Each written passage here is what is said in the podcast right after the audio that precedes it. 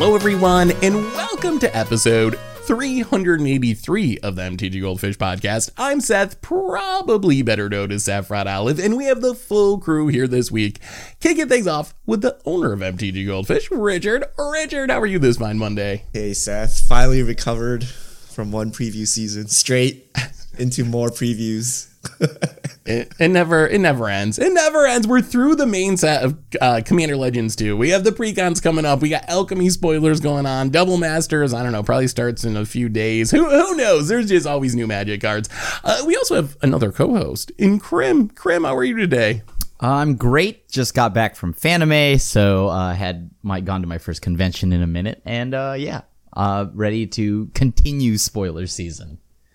Uh, and that's going to be one of our big topics for today. So, uh, the big thing going on in the Magic world is really still Commander Legends 2. So, now that we got the full main set, we want to give some overall thoughts, impressions on the set. There's also a few more cards. We've talked about a lot of them. There's a Commander Clash podcast coming up with like our top 10 cards, but there's a few cards we haven't really talked about that I think are interesting. So, we want to talk about those. Also, there's a bit of Moto news about the set, some arena news about the set and about alchemy. And then, of course, we got some fish mail questions that have been piling up over the last couple weeks, so we'll get to some of those as well. Before we jump into it, a quick reminder that our show today is brought to you by Card Conduit, and we've been telling you about Card Conduit, a great way to sell your magic collection, and their curated shipment service that lets you sell your valuable cards with a reduced service fee for a while now. As long as your cards have a retail value of $2 or more, you can send in as many as you want and still just pay a 5% service fee. And like with all of Card Conduit services, you don't got to sort your cards cards. You don't get to grade your cards. You get to skip over all those hassles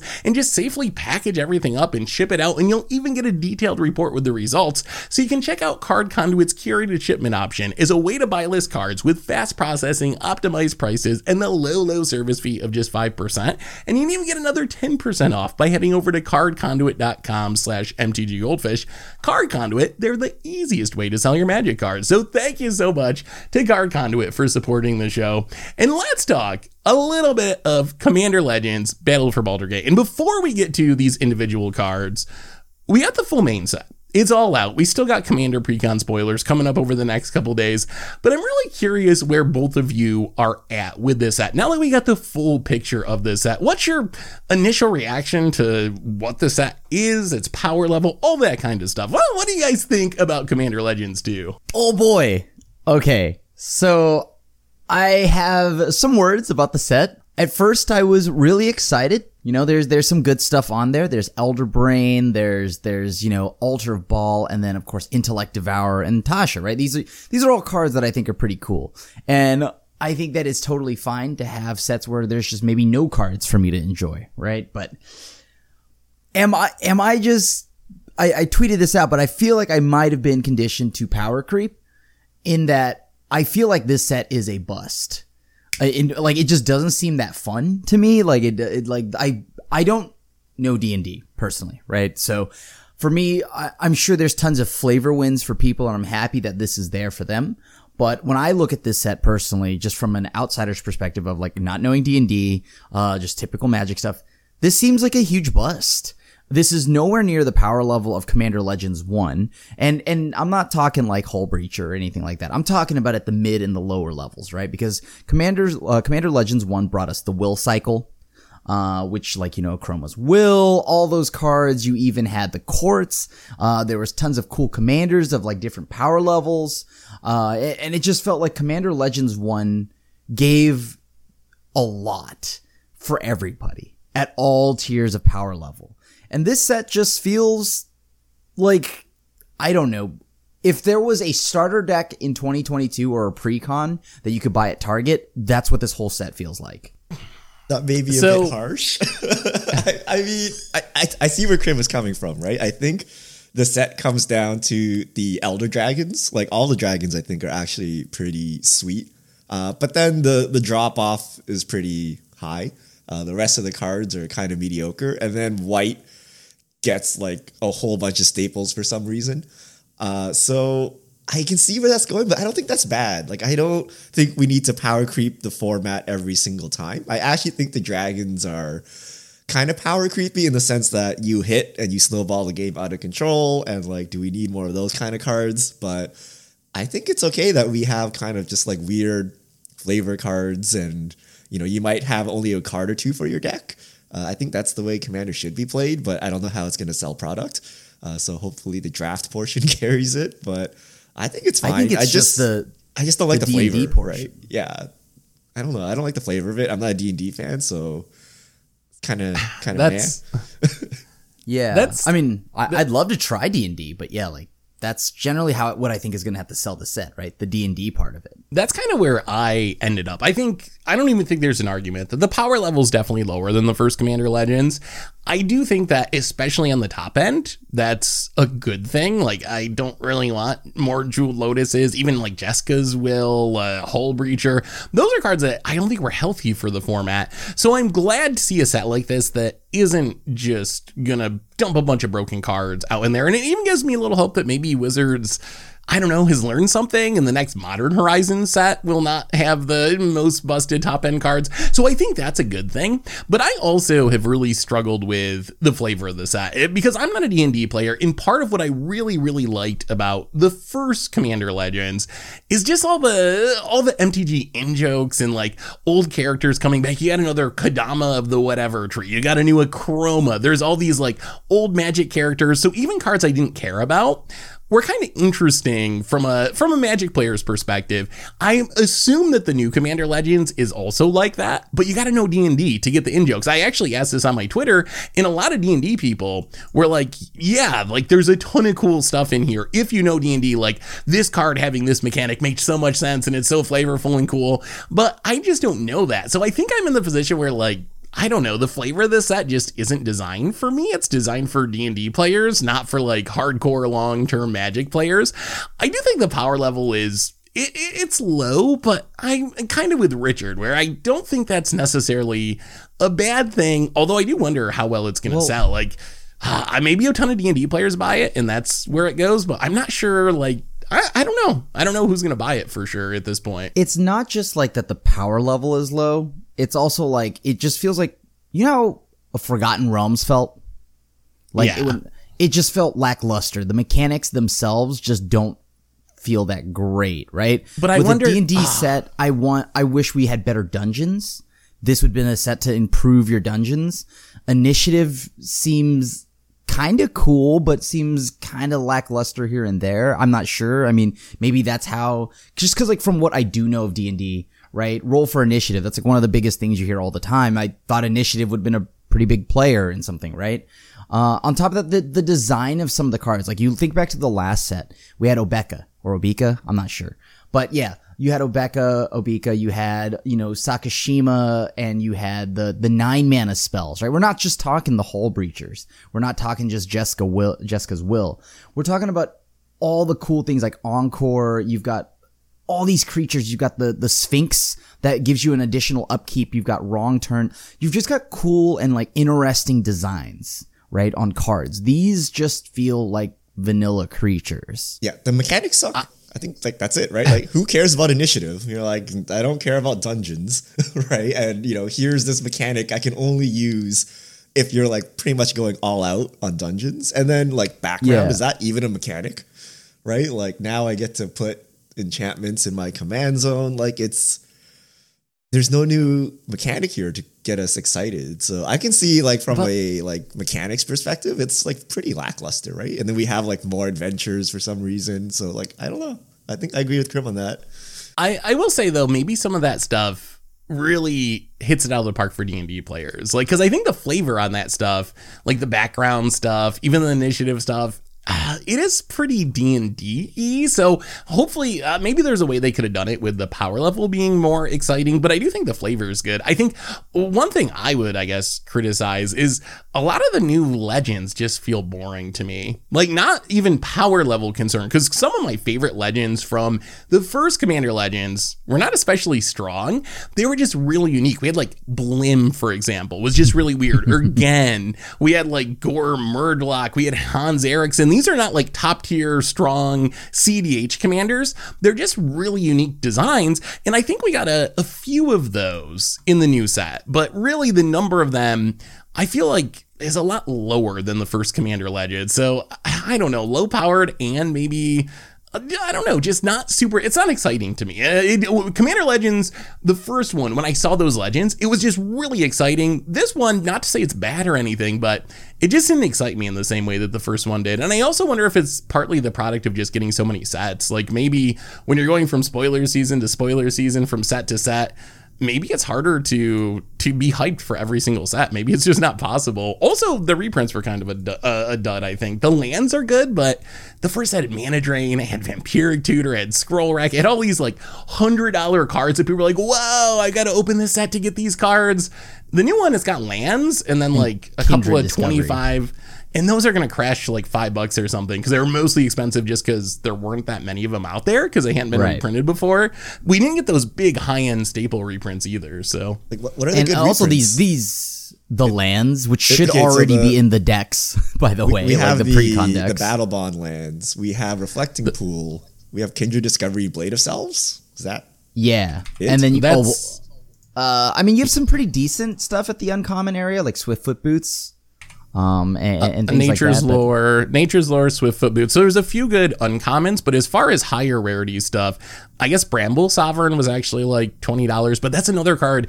Uh, the problem I have with the reprints, the reprints in the first set were like legit staples, uh, Demonic Tutor or Vampire Tutor, Mana Drain, uh, stuff that everyone's playing in Commander. The good reprints in this set, Blade of Selves, Kindred Discovery, Bramble Sovereign, they were cards that were actually kind of expensive, but they were just expensive because it was like, oh, it's printed once in Battle Bond, so the price just kept creeping up. But I've never seen anyone play Bramble Sovereign. I've played it a couple times in Panharmonicon decks, but it's not really a staple, so the prices are going to drop. So yeah, the lands are good, but otherwise, I don't know. I was expecting more, especially with the overall power level not being like super high. I was thinking maybe the way they would use it was like, hey, here's a demonic tutor, here's a mana drain, like here's these high end reprints, but they didn't really do that either. So I don't know. It's a it's a weird set to me. It does look fun though. I think limited so, would be good. Right, like right now, after we've seen everything, launch day, are you buying a box or would you just buy a few singles? I mean, I'm a I'm a degenerate when it comes to opening boxes, so I would probably still crack a box, but I think that I I know that that's incorrect. But I just I love cracking. I love cracking packs. I'm gonna go to the draft tables and ask for the common and uncommon white card draw spells. be like, yo, I'm done with the set. I've got every Commander Legends two card I need. I mean, I think realistically, that's it, right? Like, I think we like I don't need the lands, right? And I don't want dragons, so I think I actually just want the common and uncommon. So yeah, it's a kind of a pass for me, right? On Baldur's Gate. Yeah, I mean, like I've I mentioned all the cards I want, which is a total of four cards, and like that's a lot for me. I, I think that's great. If if I can get four cards to play, I'm very happy. But it's just unfortunate there's nothing else in the set that makes me want to build something and i don't know it's again like w- none of us here really play or love d&d right? So i mean that's oh, i don't know let us know i guess in the comments or tweet us or something like that like did they nail it with initiative? Because i'm not really sure. I, I, I initiative seems lackluster to me as i look I will at say, it more there's there's way more than four cards I want from the set. I I think you guys are maybe a little lower on it than I am. Like I there are some neat cards in there that I could imagine throwing in my deck, but just for me comparing it to like the first Commander Legends is where it really where it really doesn't look that great, I guess. Yeah. I was expecting another Commander Legends, the original, and instead this yeah. is more Adventures in the Forgotten Realm, but for Commander. Because AFR was like pretty AFR low power DLC. too. It's yeah, it really, it really is. the money grab DLC. Don't get it.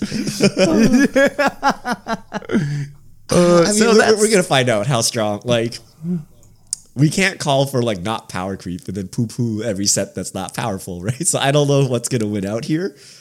I I don't know. I hope draft carries it. If it's a flop product, I don't know what Wizards will do. Will they just turn up Commander Legends three to like you know replace the entirety of the format with like eight docksides like so i i don't know but you know the, dockside could have been in here by the way. The difference between this and the original is we have so many commander products now right? So i can see why they don't want to load this up right? Because we have uh the warhammer precons coming up like every standard set has like a bunch of commander staples and then uh, double masters. I can see why they don't want to load up on like you know they don't want to use all their firepower on this set. I could see that like they're saving dockside for a Secret Lair double masters or whatever. So I, I can see that. Like, yeah, I mean, I, I, I guess, but I, I don't know. You got to have some kind of cool design, right? I, I think the main thing here is just because this is a D&D set and the dungeons all sucked from AFR, right? So, and nothing here is dragon improved. part. the Well, dragons okay. are The dragons too. are sweet. It's so this is dragons.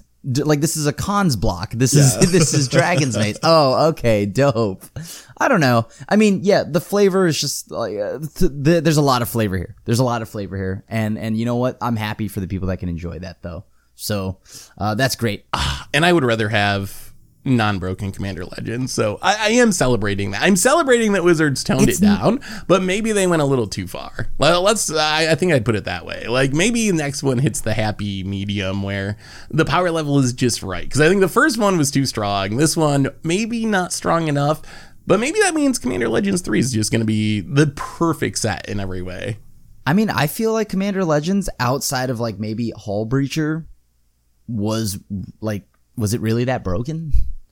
Oh, I mean, Hull Breacher, Jewel Outside Lotus, Jewel Lotus partner not that pairs that, are like kind of dominating CDH, like Karok and Shakashima, and like that's that was pretty busted. I, I view it similarly to Modern Horizons too. It's powerful. I believe that, but I don't know if it was busted. Ah, What do you think, Richard? I, I, I think it's the most powerful set for Commander, and I think that makes it busted. Like I, I, I see what Krim is. Krim wants more power, so he doesn't think it's busted. But I think it is the most powerful Commander thing we've gotten, and I would rather. we don't need more power. without I it. just, I think like like if it falls short of the first one, that's fine, but not this short, right? Like this is like very far. Like the gap between the two, as you'd mentioned earlier, is huge. like I, I, I, I want to roll back Magic Design by like ten years. I don't like power because we don't play any games anymore. We just snowball out of control, and like why answer anything? You just present your own combos. So I would actually rather not. I don't know have every creature single handedly win the game and. You know, be difficult to remove, can't be countered, hexproof, whatever, right? Like, I'd rather just have some beaters. You remove it, good job, and then you play another one, and then you fight back and forth. So, I'd rather roll back. Is isn't that isn't that Baldur's Gate? no, because you get hit by these dragons, the game is over, right? So it's still that sure. like, it's still Oh, it's, it's just- just, it's just it snowballs at seven mana, right? But it's still one of those you cannot get hit by these.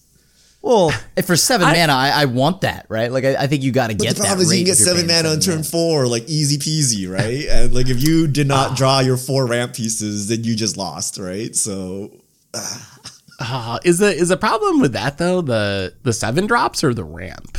like like uh, I don't know. it I feel like once you're getting to seven It or eight all mana, combines. yeah. Ah, That's why that's land destruction is fine. I don't know. I kind of feel like really push seven and eight mana cards are fine with me. Like once you're up to the the crater hoof range of Yeah. like commander, like who cares? Like who cares? You're gonna play something busted with that amount of mana, whether it's a dragon or a crater hoof or an avacyn or some sort of ultimatum or whatever Genesis wave. Like who does it really insurrection? Does it really make a difference which one it is? That's why I think it's silly that like coalition victories banned or whatever. Like seriously, like There's just- there's no there's no yeah. shortage of degeneracy when it comes to win cons, right? There's there's a lot there in Magic. My my thing here is like eh, yeah, like just look at the set underneath the dragons, and there's nothing. For a very what what are you gonna do? Font of magic me? Okay, you got it. oh, so that's not bad so actually. so. Oh, get out of here, Richard. That card is caca. So we've we've talked about a lot of Commander Legends cards between the last podcast, upcoming Commander Clash podcast, but there's a handful of cards that I think are kind of interesting that we haven't talked about yet, and Oh yeah. I kind of want your guys' opinions on. So let's let's go through a few cards. Richard, why don't you guide us through a few more Commander Legends spoilers? All right. As a reminder, you can find them all on mtgpreviews.com. Uh, so let's start off with Blood Money. Five black black, so seven mana sorcery. Destroy all creatures. For each non token creature destroyed this way, you create a tapped treasure token. is this card good? Is this card a good card? It's a seven mana wrath, which at first makes me think, okay, that's not very good. Like Decree of Pain, I know we still play it on occasion, but it's a card that I used to play way more a few years ago, and I consistently find myself playing it less and less because it's so much mana. This is in that same range, but it also gives you a huge reward. Just like Decree of Pain draws you a ton of cards, this is going to make a ton of treasure tokens, which I guess you could say maybe this isn't a wrath. It's a it's a Brass's bounty with the upside of blowing up a bunch of creatures, but you're really playing it to make a bunch of treasures in your treasure deck. How good is Blood Money? Oh, so I like Blood Money. It's medium. It is very expensive. It's making tap treasures, so I can't sweep the board, redeploy, right? So that's pretty big. So this is a deck that this is gonna really only go into a deck that just wants the treasures. So I think something that's maybe running Revel in Riches. Uh, that that's about it, really. Other than that, I mean, I'm not loading blood money into all my decks that have black mana because I would actually rather play Decree of Pain. Yeah, it's a synergy piece. If you need like big mana, like you're exsanguinating people or something like that, right? Or if you need the treasures like Marionette Master, uh, Revel in Riches, you play this, but yeah, not in a generic deck. Like seven, like Toxic Deluge, three mana. Blood Money, seven, right? Like this is like nigh impossible to cast, and you don't even get treasures for token creatures.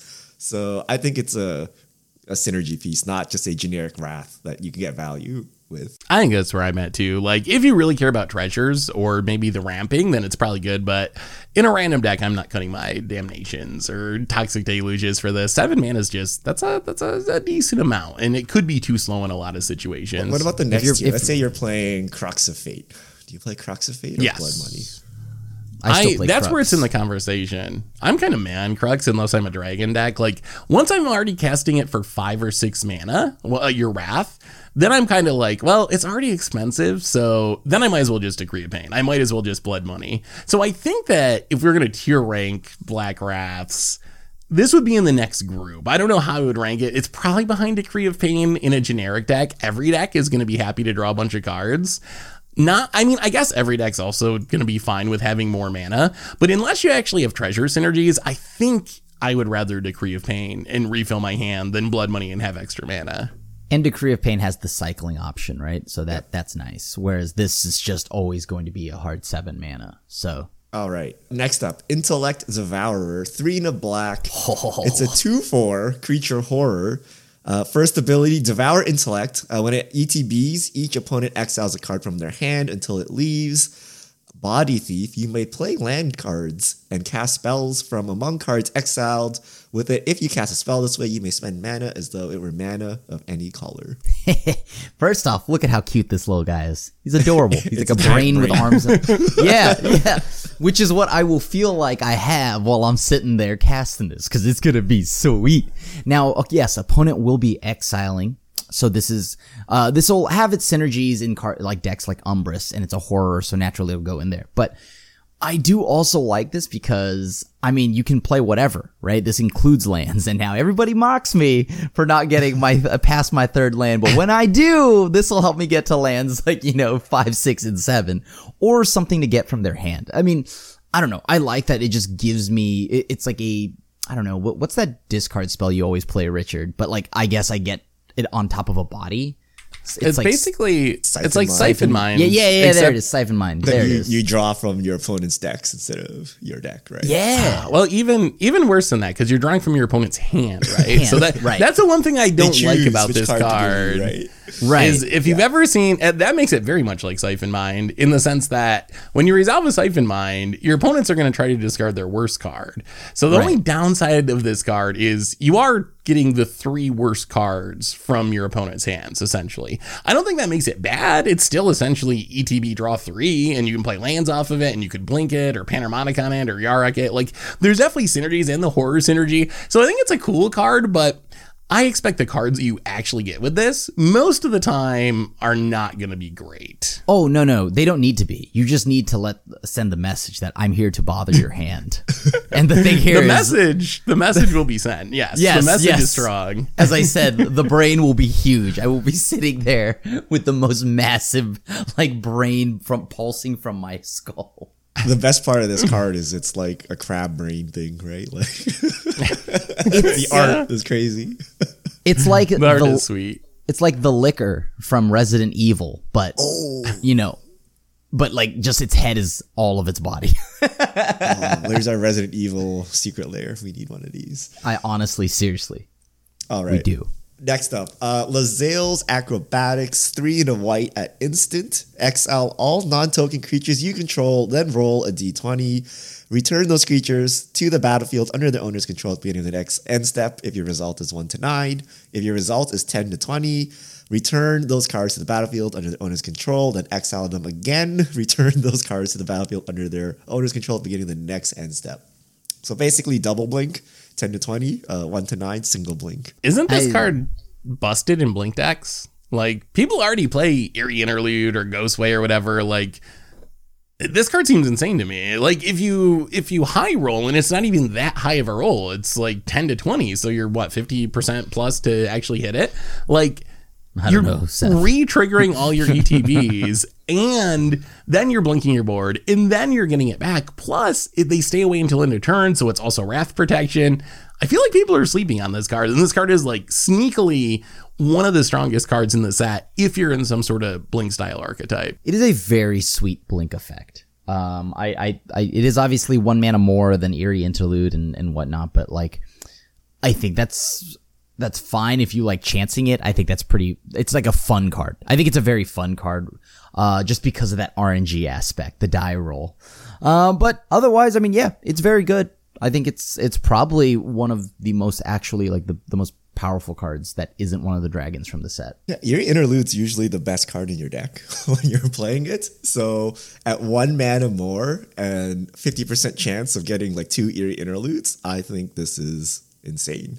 So I think it's not as hype because I don't know, people just don't like blink decks, and you have a million ways to blink. But this this is like four mana draw ten or something, right? Like based off all your ETBs. Yeah. So uh, I think Seth is right. I think this card's insane. Do you play in your mono white decks, Richard? Is this like blinking spirited companion and stuff? Like, Ooh. so I I usually play like a single ephemerate or something like that, right? Should I play a single eerie interlude or Lae'zel's acrobatics? Uh, well, maybe. Hmm. Yeah. Because, because pretty so much acts as a protection spell, which you can hold up and like you know for one mana protect as well, right? Without you know getting value. Right. Yeah. This this cannot do that, right? This you need explicitly get value. So uh, it's going to depend on how many blink creatures you have. Yeah, I think that's right. If it's just spirited companion, it's probably not enough. You probably need more than that. But if you can stack up a, a few spirited companions, then maybe it's whether your Sun Titan has a good ETB. There's that random, you know, ramp creatures that catch ramp up ramp creatures. So yeah, all your ramp creatures, you're gonna re-trigger uh, welcoming vampire. So I think this probably has a shot in just like a generic white deck if you're if you're playing around the the weenie theme. I mean, it like the, the thing here is assuming that you don't have like Teferi's protection. This is probably like a probably one of the best blink spells you can probably add. Right. This returns end spells. end step. Yeah. Yeah, so you yeah. Can, so it gets around a wrath or farewell or whatever. Yeah. Yeah, I like it. I like it. Yeah, me too. Uh, next up, we have Fraying Line. Four generic mana artifact. When an ETBs put a rope counter on target creature you control, at the beginning of each player's upkeep, that player may pay two. If they do, they put a rope counter on a creature they control. Otherwise, exile Fraying Line and each creature without a rope counter on it then remove all rope counters from all creatures. So I had to add this to the list because I had to ask Richard about it because I always associate you with these four mana colorless rats. Like you play more boom piles than anyone I have ever seen.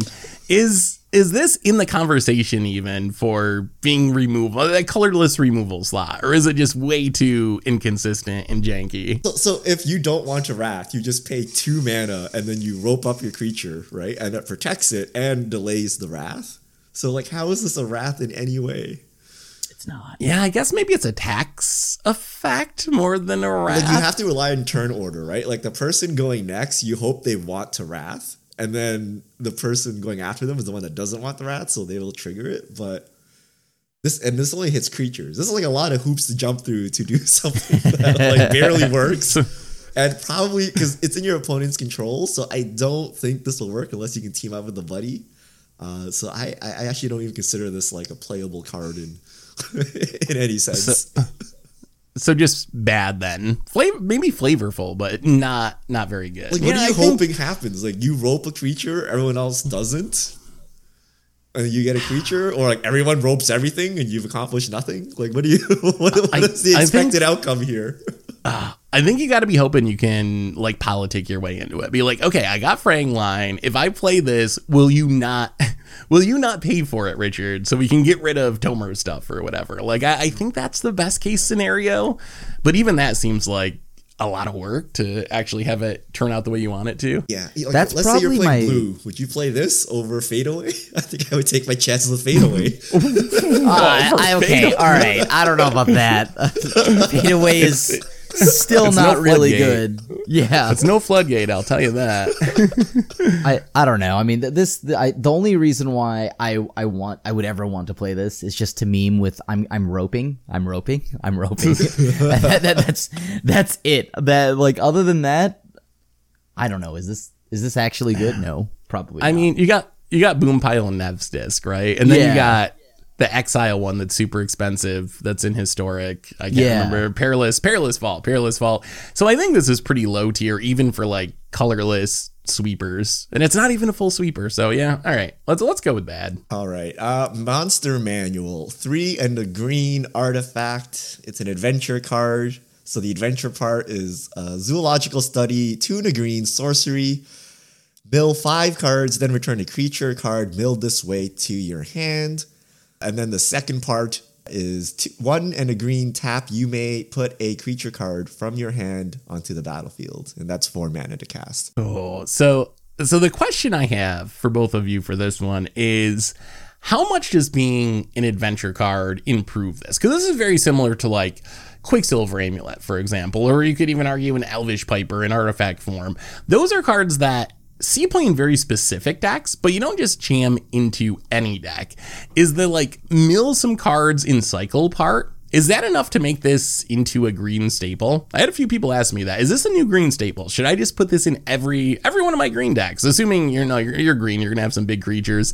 Do you think it's that kind of card, or is this more of a a Quicksilver Amulet where it's like, okay, I'm playing Mayael the Anima, and I'm full of big creatures, and my whole gimmick is trying to cheat these huge things into play, so I'm to play Monster Manual oddly enough, I think that the mill is nice. Um, I, I, I think that it curves nicely. It fills the slot in uh, where you may have n- probably not had anything. Right? I I think I kind of like that. We've already learned before. I won't I won't undervalue like what a like a an adventure card will do because I mean at the end of the day, Stomp was just a shock, right? But it was a shock attack that could also become a four three. So I don't know. I I I think this is good. Uh, I mean, it's six mana to deploy something from your hand, so whatever you're casting needs to be a lot more expensive. So I think you gotta be full on big monsters, right? Like if you drop in a four drop, like this is not good, right? Like even a six I mean, drop is questionable. It needs to be like a ten drop or something, right? I mean, but, the, but that's not its only upside option. of repeatability too. Right. Like the first one's going to be six, but then after that, it starts. If you do two, then it's eight mana, and yeah. if you do three, then it's ten total mana. So it, like that, that, means helps. you had to have like three eight drops in hand or something, right? Like, uh, yeah. But then you find one with zoological study, so that finds you your big thing to put into play. I mean. I don't think it's a staple. I don't think I put it in any deck. I do think if you're someone who's playing Elvish Piper or Quicksilver Amulet and you're yeah. in green, I think this is the best version of this effect now. So if you want this effect, I think Monster Manual is the way to go. But I don't think it's so pushed that I'm like every green deck I'm going to slot this into it. Okay, so yeah. Quicksilver I, Amulet. I don't think colorless, it's an auto include. Right. So my question yeah. to you: Let's say you're Quicksilver Amulet deck and you're in green. Is it better to play Monster Manual or just play more ramp. Like, like and cut the amulet. Yeah, cut or? the amulet. Like instead of trying to cheat your creatures out, you just play more ramp, so you you can consistently get to the a right amount of mana to just like hard cast your creatures. I think I think the the problem like with just getting more ramp is that I, I mean the, the nice thing about amulet is that you just have the reduced costs and it depends on the deck right if you're just like loaded with mono eight plus drops i think there's not you would have to ramp a lot to to like make it so that Quicksilver amulet isn't as good. Yeah, and you can put the creatures into play instant speed, which is a nice oh, yeah, little upside. We yeah. saw that Gets in some of our games spells. where it's yeah. like, who wants to attack you when you leave the mana up because they're afraid you're going to drop some huge thing into play. So uh, I think I would still play it. I, I over over just adding more ramp in my deck. Okay. Uh, next up, Pact Weapon, three and a black artifact equipment at Mythic. As long as Pact Weapon is attached to a creature, you don't lose the game for having zero or less life. Whenever equipped creature attacks, draw a card and reveal it. The creature gets plus X plus X until end of turn, and you lose X life, where X is that card's mana value. Equip, discard a card. So Sword you, of Bob is what people were calling it. Can you uh, a, can you equip this name. at instant speed? No. No. Same mm. same timing restriction. Mm, then yeah, no, this isn't this isn't good. But it is cool. It's a very cool card. I, I like the flavor behind it. I think it's a it's a fun one. But I think if you were able to equip this at, at, at, at instant speed, I this would be a good card. This would be a very good card. I mean, I think it's it's interesting to me. I think it's got a shot. I like the equip discarded card. That's a really low equip cost, especially when you're playing a card that allows you to refill your hand. I think that maybe its main home is going to be decks that discarding a card at will is an upside where you can like fill your graveyard free animation or discard madness threats or something. I don't know. Uh, uh, what about just as a generic equipment? You play a lot of equipment, Richard. Is this good so as an equipment? So you so it, it like it counters itself, right? Like for that pump effect to be relevant, you want to like you know have a earthquake drag, dragon, a 15 drop on top, right? But then you're gonna pay 15 life for one card, and only Saffron Olive would ever do that, right? So That's if true. you want the more no realistic thing, which is like draw a land off, take zero life, your creature didn't get pumped at all. Is just probably gonna die in combat. So and it's four mana. So I feel but, you, you, need to abuse the first and last one, right? Like for somehow go below zero life, or, or you know discard at instant speed, or not instant speed, but like discard at will. Uh, but the the actual Bob part of it is kind of like. Do you play Bob in Commander? Like no, yes, right? in my in my humans deck. Ooh, okay, I mean, okay, I can see that, but it's very specific, right? Like you wouldn't just yeah. put a generic Bob in, like so. I don't no. know that path God, weapon no. really, especially a four mana Bob, right? That needs a combat. Uh, so yeah, I don't think it's good for generic deck, but there might be some combos with this thing. I mean, you can like draw your entire deck with ad nauseam or whatever. That's kind of that's something. Like because you can't die going to zero less life, so mm, it's still four mana, but I don't know. There, there's probably shenanigans with it. Just Angel's Grace. It's gonna, it's gonna feel so bad when when they remove your thing in response. I mean, that also helps get around the, the loss of life if you hit the Earthquake Dragon. And you can also do that if you put it on a life linker. Look, just That's because you're at zero life doesn't mean you negate it. They just remove the sword and you die, right? yeah, yeah. like being at zero doesn't mean you're good, right?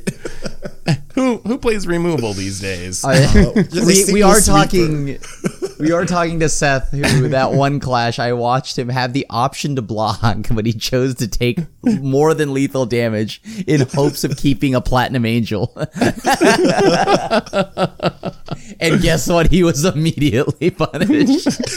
eh, sometimes you just gotta go for it. See what happens. Uh, okay, Mirror of Life Trapping, four generic uh, artifact. When a creature ETBs, if it was cast, exile it, then return all other permanents exiled with Mirror of Life Trapping to the battlefield under their owner's control. okay, so this one I have a very specific question for you. So, obviously, this can be like a weird panharmonicon for the whole table, where you play a creature, you get the ETB, then it gets exiled, then everyone gets to do that. The real question is this is one of the few cards that can actually get rid of a commander forever. If you play your commander and choose to put it in exile, and then someone blows this up before there's another creature, you don't have the option to put it back in the command zone. You already chose to put it in the exile, and it's not changing zones.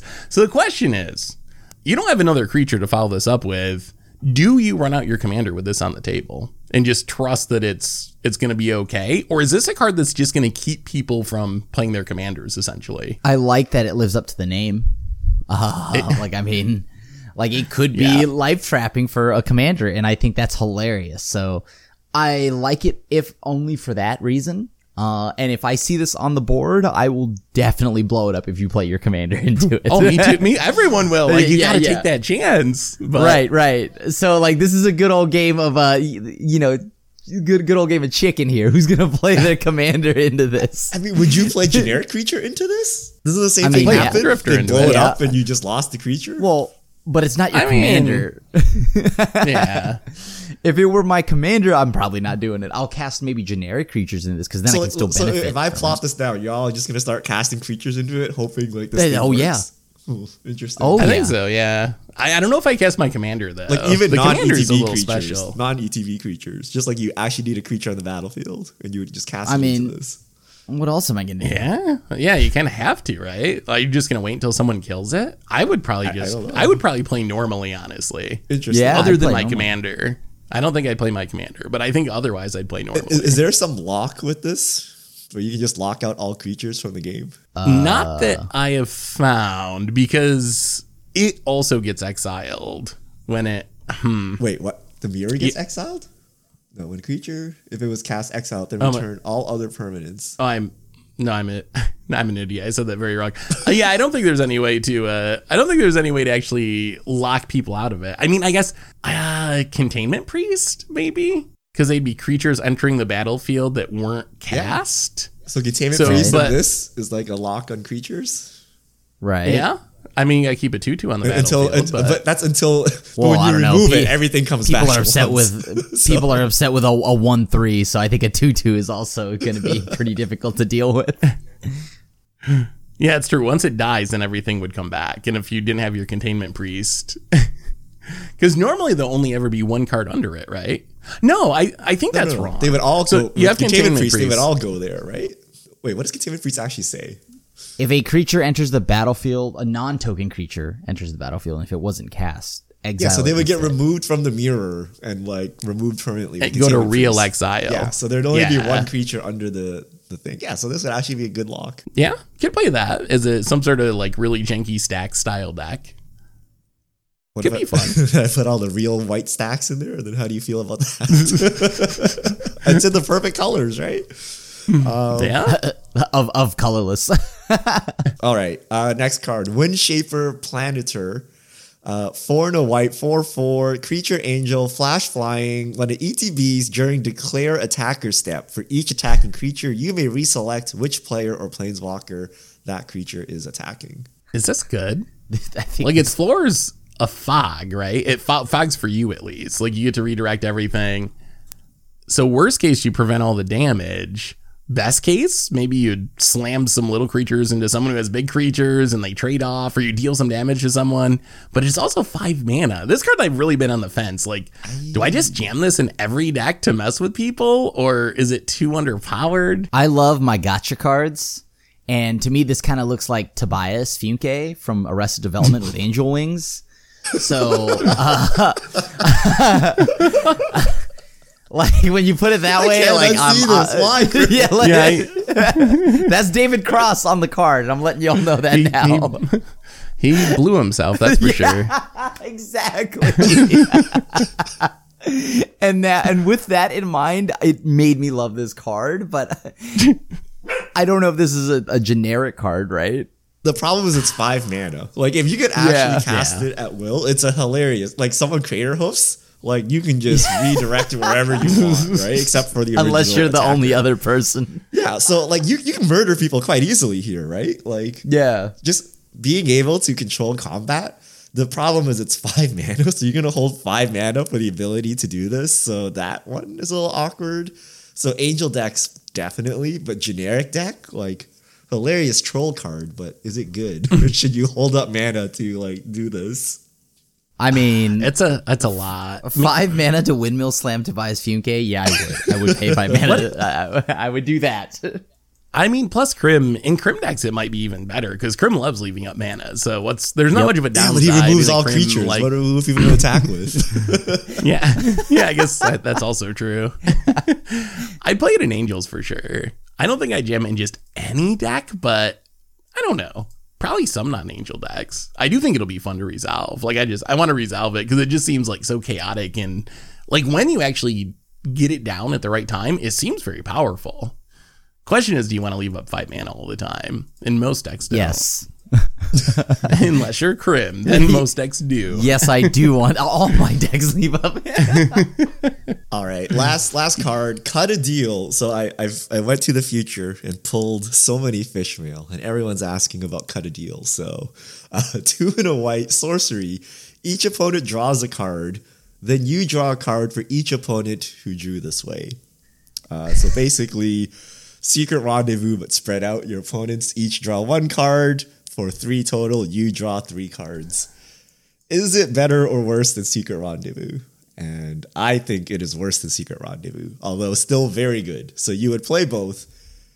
But Secret Rendezvous allows you to concentrate the cards where it's most valuable for you. So, uh, someone who can't use the cards or a friend, uh, this card will give cards to people you're most afraid of, right? Or, you know, like, you know, if you're a creature deck, there's a control deck or something, they're getting a card. You don't want that. You want to give the cards to a miserable buddy like you. So I, I think Secret Rendezvous is better.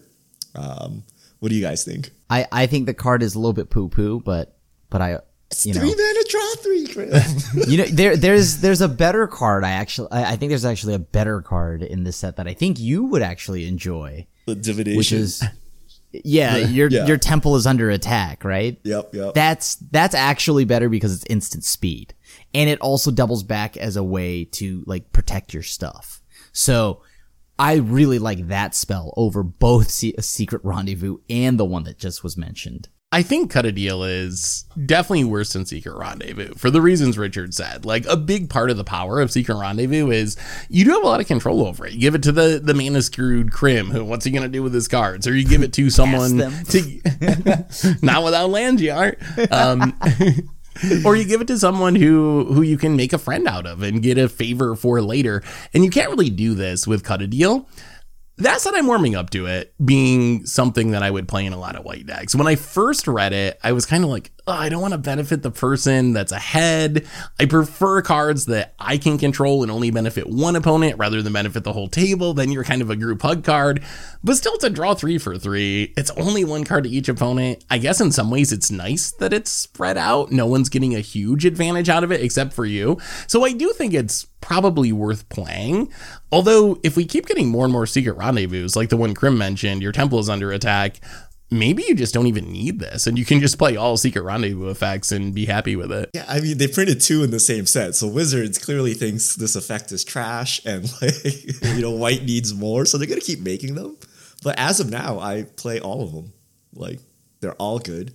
Uh this one is not like even if you give your arch enemy a card, like table wise, right? the table went up five, arch enemy went up one. So you're still like going, you're still coming out ahead, right? So it's not that bad in that case, right? So it's still a really good card.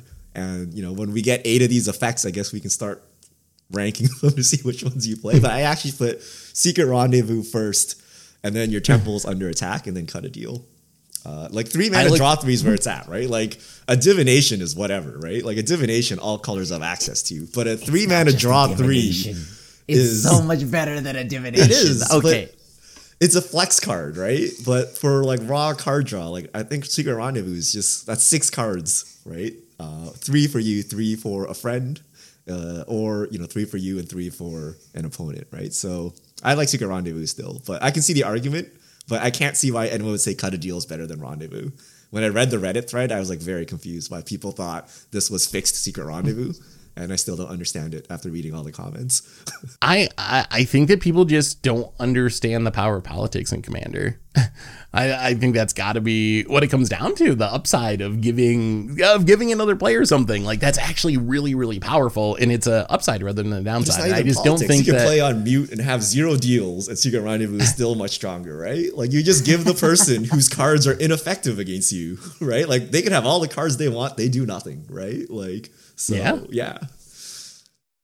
All right. So I think that's all the previews we wanted to get over. Uh, so check out mtgpreviews.com. Uh, this week we're getting the the Commander precon. So we're, we're, still not done. We're still not done with Baldur's Gate. More cards coming. Yeah, those those will be coming out today and tomorrow, and then we actually will have the full full set. So before we get to fish mail, a couple other really quick topics. One is they announced that Commander Legends Battle for Baldur's Gate not coming to Magic Online. Uh, this is the first time in quite a while there's been a set like this that just did not show up on the client altogether. They're going to release some cards through treasure chests. Uh, not super excited for that just because the last few sets, when they say that, it's been a very small number of cards and mostly not the exciting ones that might be hard to program. It's the, the boring, easy ones and only a few of them. What do you guys think about the fact that this set, uh, the first one did come to Moto, but what do you think about the, this set not coming to Magic Online? You know, the technology is just not there yet. you know, funny, it is there. They actually did the first Baldur's Gate, so they actually can do Commander or the first Commander Legends. They can actually do Commander Draft, but I think their reasoning is like, no one played it, we made no money, so we're not going to invest the money to make this draftable format on Moto, which I can respect. Um, this follows all supplemental products. Basically, if something is legacy playable, they might add it eventually in a treasure chest. Uh, but other than that, they're just gonna add a few cards. It's a little sad because there's so many like playable cards here, like especially at the lower rarities, uh, that you know you can make a really sweet budget deck or whatever, right? But you're not gonna be able to play with them. So I'm still waiting for a Chaos Master's map. Like it's like eight sets old or something at this point, but it's not happening. I'm not like super disappointed that the draft format isn't there, although I'm sure that matters to to some other people.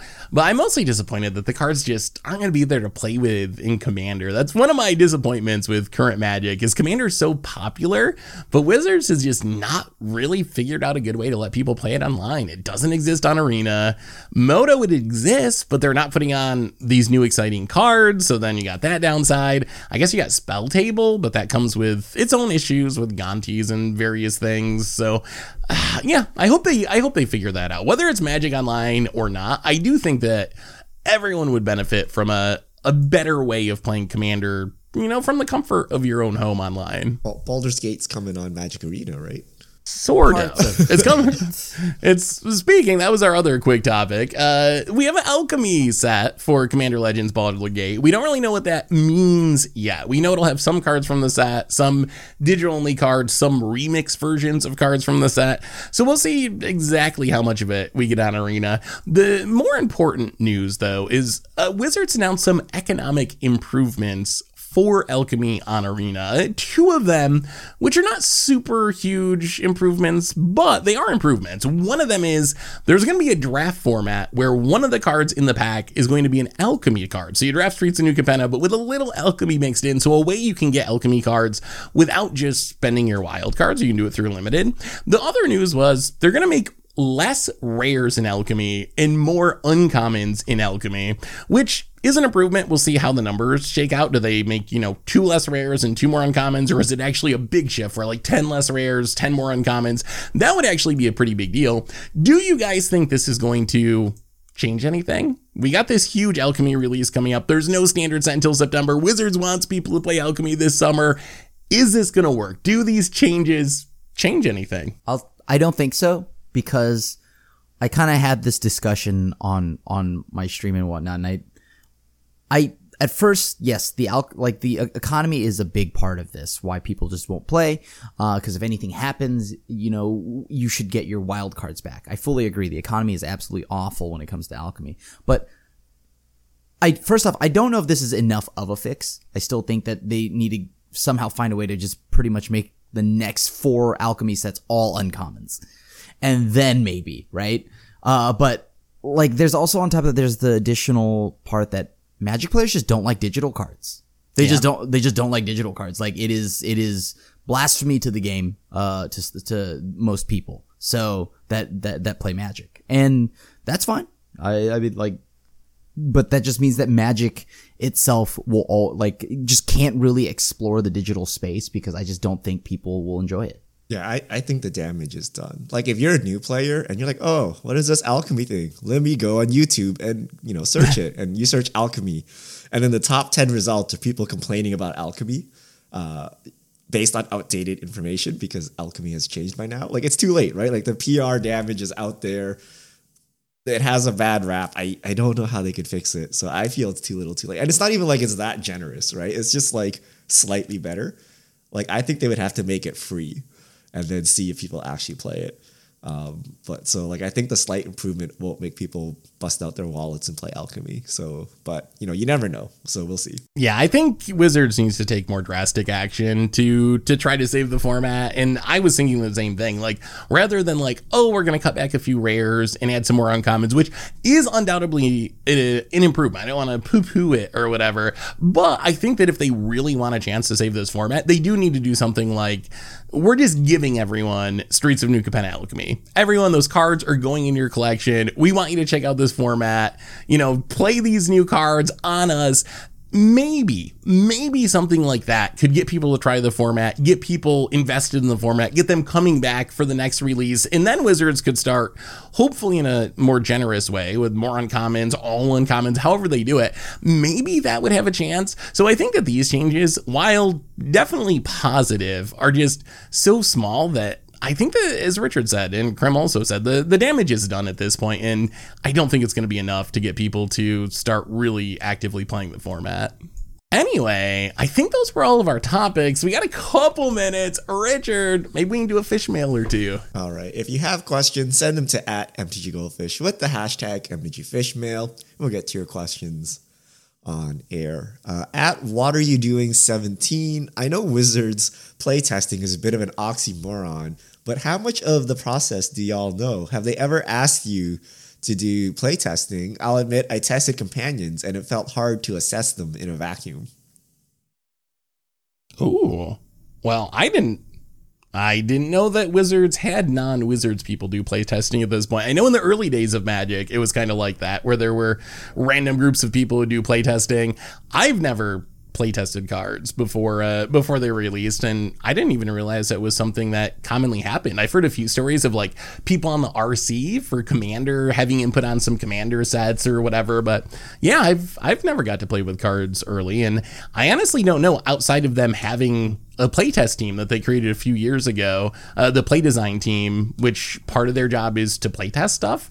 I really don't know the ins and outs of their playtesting process. Yeah, I, I think this is tough. I, I think like it's impossible for a a team to do it. Like if you really want to balance the format, you need like a beta or something like that, right? But then if you play all the cards in the beta, why would you play the real thing? Like that's kind of the problem. But like there's just no way, right? And we know how the metagame moves based on like pro players and secret tech that comes out and whatnot. So I think it's actually kind of impossible, but I do think they should do a better job.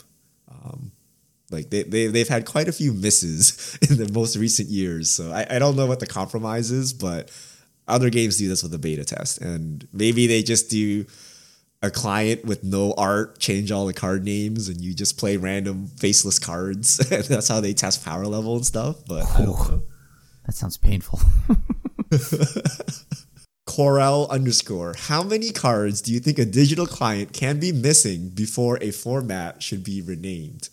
For example, Pioneer and Explorer on Arena, and then Commander on Moto is getting close. uh, oh. That's still so playing true. Commander? Should we rename Commander Clash? I mean, honestly, that like that. Okay, right before as we're filming this, we are recording a Commander Clash, right? Right after this, and the thing here is, I was building my deck, right, that I had in paper. And I was like, okay, I'm playing this in paper. It's one of my new decks. Can't wait. I'm going to try it out on Clash.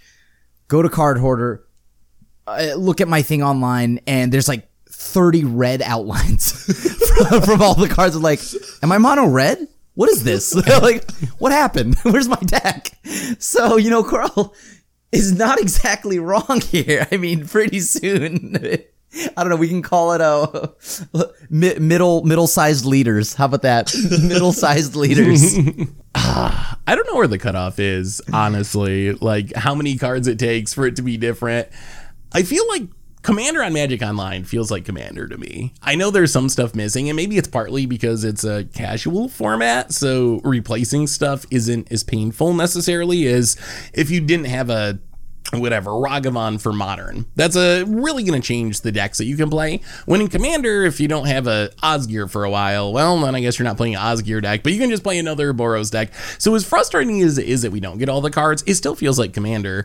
I think that the differences between Pioneer and Explorer definitely deserve uh, to have the formats have different names though at this point. Like I think that was correct, and I would assume you have to pretty much have at least all the top tier decks on the client and most of the cards before you can change the name over. If there's you know some random like the the set specific version of Disenchant that we get every set and most of them are not going to see play because they're strictly worse than the, the best version.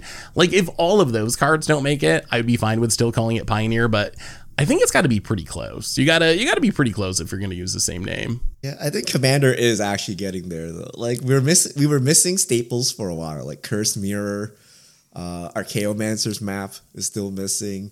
So at some point it will diverge, but hopefully we never see that. like you know, if it's a handful of cards, fine. But can you imagine if like Teferi's Protection or something like never made it on? Like you're you're kind of playing a different format, yeah. right?